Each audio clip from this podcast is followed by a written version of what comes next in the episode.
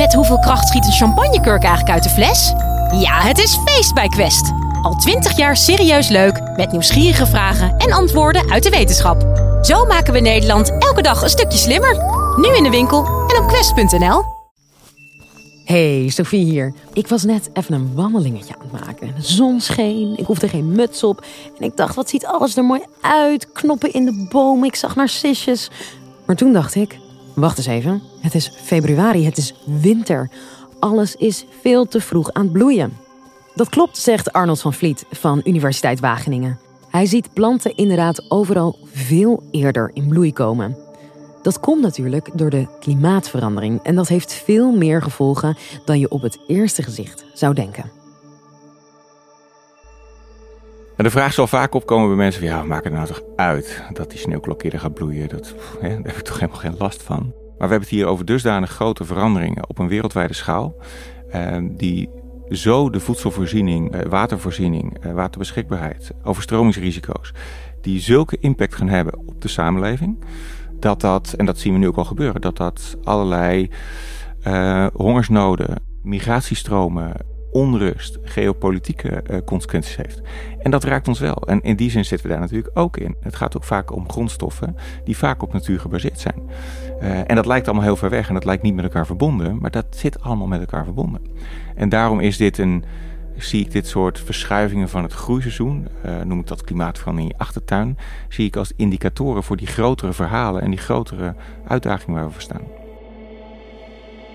Doordat de temperatuur stijgt, uh, worden planten eigenlijk eerder gewekt. Dat zien we ook in het dierenrijk, dus wanneer insecten tevoorschijn komen. Maar ook heel nadrukkelijk bij planten. Die reageren eigenlijk gewoon direct op die stijgende temperaturen. En de afgelopen jaren ja, hebben we aan de lopende band daar voorbeelden van. Met die hele warme winters. Dat je eigenlijk al midden in de winter, gewoon in december al, allerlei planten in bloei ziet komen. Of zelfs nog in bloei ziet staan, omdat het gewoon nog helemaal geen winter is. Dus die winter verdwijnt en dan, dan ja, die planten komen gewoon heel vroeg uh, tevoorschijn. Voor een plant is een winter een heel gevaarlijke periode. Want in Nederland kan het vriezen. En als het vriest, dan kan het blad bevriezen en, en kapot gaan. Uh, dat is natuurlijk verlies van allerlei uh, grondstoffen. De plant kan eraan doodgaan. Maar wat er ook gebeurt in de winter is dat het water bevriest. En wat er dan gebeurt is dat planten geen water meer op kunnen nemen. En als ze blad aan bomen hebben zitten of uh, als ze bladeren hebben, dan verdampen ze wel water. En als ze geen water kunnen opnemen, dan zouden ze eigenlijk uitdrogen in de winter. Dus er zijn twee mechanismen waarom ze in de winter in winterrust moeten. Voorkomen dat ze uitdrogen, maar ook voorkomen dat ze vorstschade oplopen. Maar op een gegeven moment moeten ze dus weer ontwaken. Maar dat moet niet te vroeg. Ze moeten een tijdje in winterrust blijven. En daar zijn allerlei ja, fysiologische processen in die boom, in die plant, die ervoor zorgen dat ze in rust blijven. Uh, en op een gegeven moment als de temperatuur gaat stijgen, dan worden er allerlei plantenhormonen geactiveerd. Bijvoorbeeld auxine, dat is een hele belangrijke daarin. En die zorgt ervoor dat de groeipunten van, van wortels, maar ook van knoppen, dat die weer eigenlijk ontwaken. En als die temperatuur verder stijgt, uh, op een gegeven moment kunnen gaan uitlopen.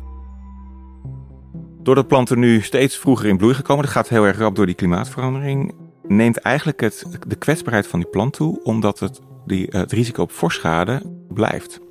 En we zien de laatste tijd dat bijvoorbeeld uh, ja, begin januari of zelfs in december al planten in, in bloei gaan komen of gaan uitlopen. Uh, dat zien mensen ook in hun tuinen bijvoorbeeld. Ja, in december of in januari dan zit je nog midden in de winter. En dan is het nog heel waarschijnlijk uh, dat je toch nog een keer vorst krijgt of zelfs hele flinke nachtvorst. Ja, en dan sterft alles wat dan weer uitgelopen is, sterft af. En zelfs de knoppen, ook al zijn ze nog niet uitgelopen, maar die zijn wel eigenlijk al wel ontwaakt daarmee neemt hun kwetsbaarheid toe. Want hun antivries, wat ze normaal gesproken in de winter in hun knop hebben, uh, die wordt afgebroken. En daarmee zijn ze dus kwetsbaarder voor lage temperaturen. Het is niet altijd per definitie erg. Het is eh, in die zin een ingewikkeld eh, proces. Kijk, planten en dieren zijn aangepast aan een bepaald klimaat, aan een klimaatzone. En ze weten, zeker de planten die in Nederland voorkomen, weten hoe ze de winter moeten doorkomen, die kwetsbare periode. En als ze vroeg in bloei komen, betekent ook voor bomen bijvoorbeeld dat ze een langer groeiseizoen hebben. Dus het, het, betere seizoen, dat is dan langer, waarmee ze allerlei suikers kunnen gaan aanmaken. Dus dan kunnen ze langer groeien in principe. Dus als je een vroege start hebt van het seizoen en het blijft warm, of het gaat niet meer vriezen, ja, dan is dat in principe prima voor zo'n boom. Maar stel hij loopt te vroeg uit en je krijgt op grote schaal vorst daarna, ja, dan kan dat voor een populatie een enorme klap betekenen. En dan kunnen ze als populatie drastisch naar beneden gaan. En zeker voor de kwetsbare soorten, uh, de, de, zeg maar de koude minnende soorten in ons land, Ja, daarvoor wordt het wel heel vervelend als je er een paar kleine populaties over hebt. En je krijgt dan zo'n extreem vroeg jaar en een extreem late vorst. Ja, dan, is het, dan kan het zomaar over zijn voor zo'n populatie. Uiteindelijk heeft dat invloed op die diversiteit van de planten en dieren om ons heen. Uh, want planten en dieren zijn aangepast op een bepaalde uh, klimaatzone.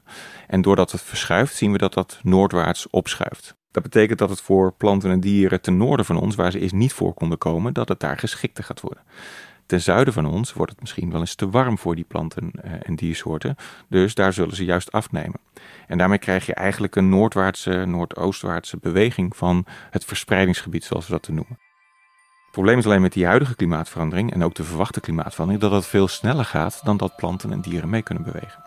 Planten zitten vast eh, met hun eh, wortels, dus die kunnen niet even zeggen we lopen even een stukje naar het noorden toe.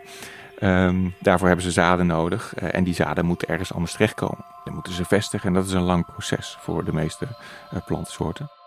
Maar we zien het ook bij allerlei diersoorten, zelfs vogels en vlinders, dat die beweging naar het noorden eigenlijk tien keer sneller zou moeten plaatsvinden dan dat het op dit moment plaatsvindt. Eigenlijk al sinds 1990 wordt dat nauwgezet bijgehouden voor heel veel dieren- en plantensoorten. Waar komen ze voor? En daar zien we grote verschuivingen. Dus er is wel een aanpassing aan die klimaatverandering. Maar het gaat dus tien keer te langzaam.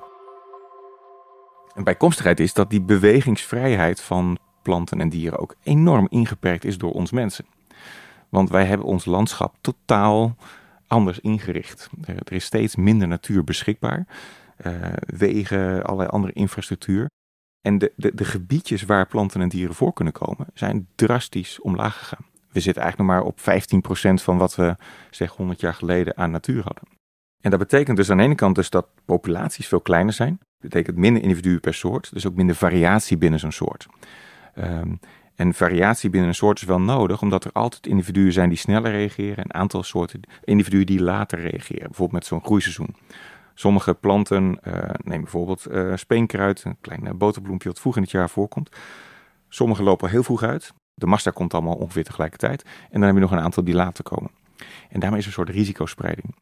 Maar als je minder individuen hebt, heb je ook minder spreiding en heb je minder mogelijkheid om ja, op dit soort extremen te reageren. Diversiteit is eigenlijk waar die hele natuur op gebouwd is. En diversiteit geeft stabiliteit in een systeem. Dat is nu aan het veranderen. Daarmee uh, zie je dat heel veel soorten onder druk komen te staan en dus ook verdwijnen. En dat er eigenlijk in deze korte periode dat die klimaatverandering plaatsvindt, er geen nieuwe soorten bij komen. Zowel de populaties nemen in grootte af, maar ook het aantal soorten neemt af. En dan wordt dat ecosysteem als geheel kwetsbaarder. En uiteindelijk zijn wij daar ook gewoon van afhankelijk. Voor onze voedselvoorziening, voor onze recreatie, voor onze, ja, eigenlijk van alles. Onze landbouwgewassen, die hebben wij in de eeuwenlang hebben wij die ontwikkeld. En die, die zijn afkomstig uit uh, ja, uh, plantensoorten uh, uit de natuur. En natuurlijk hebben we daar met veredeling, uh, werken we hard aan om ze te optimaliseren voor bepaalde klimaatzones. Maar om in te spelen op klimaatverandering of andere ontwikkelingen in, in de omgeving, zijn we continu op zoek naar een verbetering van die gewassen. Daar heb je dus genetische informatie voor nodig. Dat halen we uit de natuur, maar die natuur die wordt steeds armer. En dat betekent dus dat uh, er steeds minder genetische bronnen zijn om onze voedselgewassen te verbeteren of, of nieuwe te ontwikkelen. En dat zijn belangrijke uh, zorgen die er wel zijn. Wij zijn voor op allerlei manieren afhankelijk van die natuur. Als het nou gaat over productiefuncties, er zijn een paar hoofdcategorieën. Dus voor die voedselvoorziening, voor houtvoorziening, um, allerlei materialen. Regulatiefuncties, dus uh, ziekten en plagen te reguleren. Bijvoorbeeld uh, muggenpopulaties onder controle te houden, dat uh, de ziektes daardoor niet toenemen. Maar ook eh, om onze voedselgewassen juist niet door bladluizen allemaal op te laten, gegeten te laten worden. Er zijn ook allerlei weer natuurlijke vijanden nodig. Dus ook onze waterzuivering. Daar speelt natuur allemaal een rol in. En als die natuurlijke systemen onder druk komen te staan of helemaal instorten, ja, dan komen ook dat soort ecosysteemdiensten uh, ja, sterk onder druk te staan. En voor ons in Nederland is dat, ja, zullen veel mensen denken, ja, dat valt toch allemaal mee hoe afhankelijk wij daarvan zijn. Maar dat is eigenlijk niet zo. Zelfs ook voor onze eigen veeproductie, eh, voedselproductie, halen we heel veel grondstoffen uit Zuid-Amerika, Afrika, Azië, waar die systemen daar wel juist weer afhankelijk zijn van die natuur. Die we daar ook nog eens een keer weer vernietigen op dit moment. Dus uh, we staan steeds verder weg en daarmee wordt dat verhaal ook steeds moeilijker te begrijpen voor mensen. Dat wij daar zo van afhankelijk zijn van die natuur en dat een klimaatverandering en effecten op die natuur uiteindelijk ook ons uh, raken. We zien op grote schaal uh, die klimaatverandering. Dat is ongelooflijk wat er al veranderd is. We zien op grote schaal verandering in de natuur. Ik heb het altijd over, er is een volksverhuizing in de Nederlandse natuur gaande. We zien op grote schaal vernietiging van natuur, uh, verandering in landgebruik en een enorme afname van natuur. In Nederland hebben we dus inderdaad nog maar zeg, uh, zeg zo'n 15% over. Een collega van mij, Wieger Wamelink, die heeft voor zo'n 1200 plantensoorten die nu in Nederland voorkomen, bekeken van waar in Europa komen die voor. En gekeken van bij welke temperatuurrange komen die dus uh, wel of niet voor. En dan kijken van hoe zal die temperatuur in Nederland zijn en, en past dat dan nog bij die plantensoorten. En zijn conclusie was dat 40% van alle plantensoorten die in Nederland voorkomen, dat die eigenlijk buiten de temperatuurrange uh, in Nederland gaan vallen aan het eind van deze eeuw. 40% dat is gigantisch. Dit betekent niet dat ze gelijk allemaal weg zijn, want ook op dit moment hebben we nog best wel heel veel soorten die nog wel in Nederland voorkomen, maar eigenlijk noordelijker zouden moeten zitten. Maar die zijn nu nog wel, maar eigenlijk in hele kleine populaties. Dus die kan je eigenlijk afschrijven.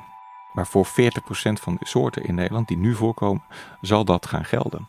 En dat, is een, ja, dat zou een dramatische ontwikkeling zijn. Daarbij, wat je ziet is dat ten zuiden van uh, Nederland is die soortenrijkdom hoger. Dus het Nederland zou best wel eens geschikt kunnen worden voor misschien wel duizend nieuwe plantensoorten. We zien nu al een, een, een massale binnenkomst van allerlei plantensoorten, vooral via de steden, want daar is het al warmer dan in het buitengebied. Maar al die nieuwe soorten, die hebben natuurlijk ook weer hun eigen invloed op die natuur die hier voorkomt. Dus je krijgt hele andere verhoudingen. Uh, je krijgt concurrentie. In zijn totaliteit gaat dit gewoon een verlies betekenen. Want en je kan denken mensen, ja, is toch mooi als er nieuwe soorten bij komen. Ja, op zich wel, want we hebben ook een verantwoordelijkheid om die nieuwkomers zeg maar ook als een soort klimaatvluchteling op te vangen. Maar in zijn totaliteit zullen er nauwelijks nieuwe soorten bij komen in die periode van 100 jaar waar we het over hebben. En, uh, en dat is waar de zorg zit, dat we eigenlijk op grote schaal soorten gaan verliezen. Dankjewel Arnold. Als ik ooit kleinkinderen krijg en ze gaan voor mij bloemen plukken, dan wordt het dus misschien wel een heel ander bosje dan dat ik aan mijn oma gaf. Dat was hem weer voor deze week. Dankjewel weer voor het luisteren en tot volgende week.